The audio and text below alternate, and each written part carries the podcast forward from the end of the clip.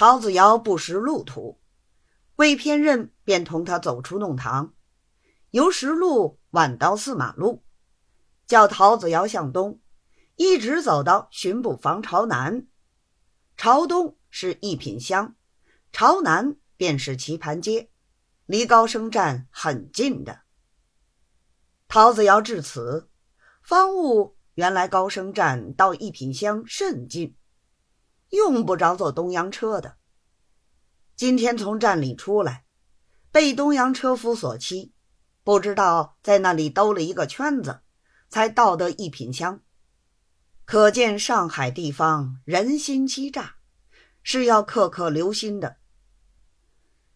当下便谢过魏偏任，两人拱手作别。陶子尧带了跟班回站，魏偏任。自到相好大姐老三处过夜不提。且说次日，陶子尧一觉困到一点钟，方才睡醒，才起来洗脸，便有魏偏任前来约他一同出去，到九华楼吃扬州馆子。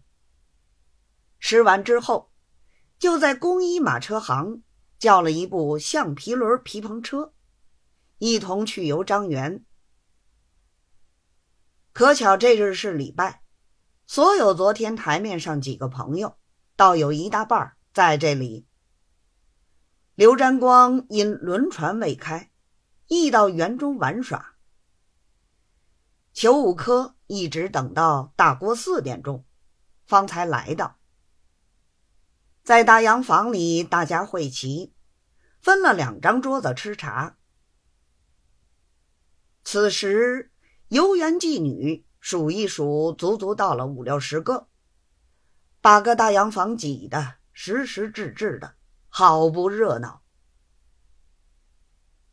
陶子瑶跟了众人出去兜了一回圈子，不提防在照相地方碰见新嫂嫂。同了兰芬在那里照相，见面之后着实殷勤，一路跟着同到大洋房。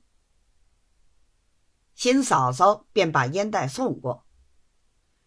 魏偏任因同陶子摇摇耳朵，说：“趁着沾光还未开船，难得今天朋友齐全，不如此刻就到他家请客。”又应酬了兰芬，岂不一举两得？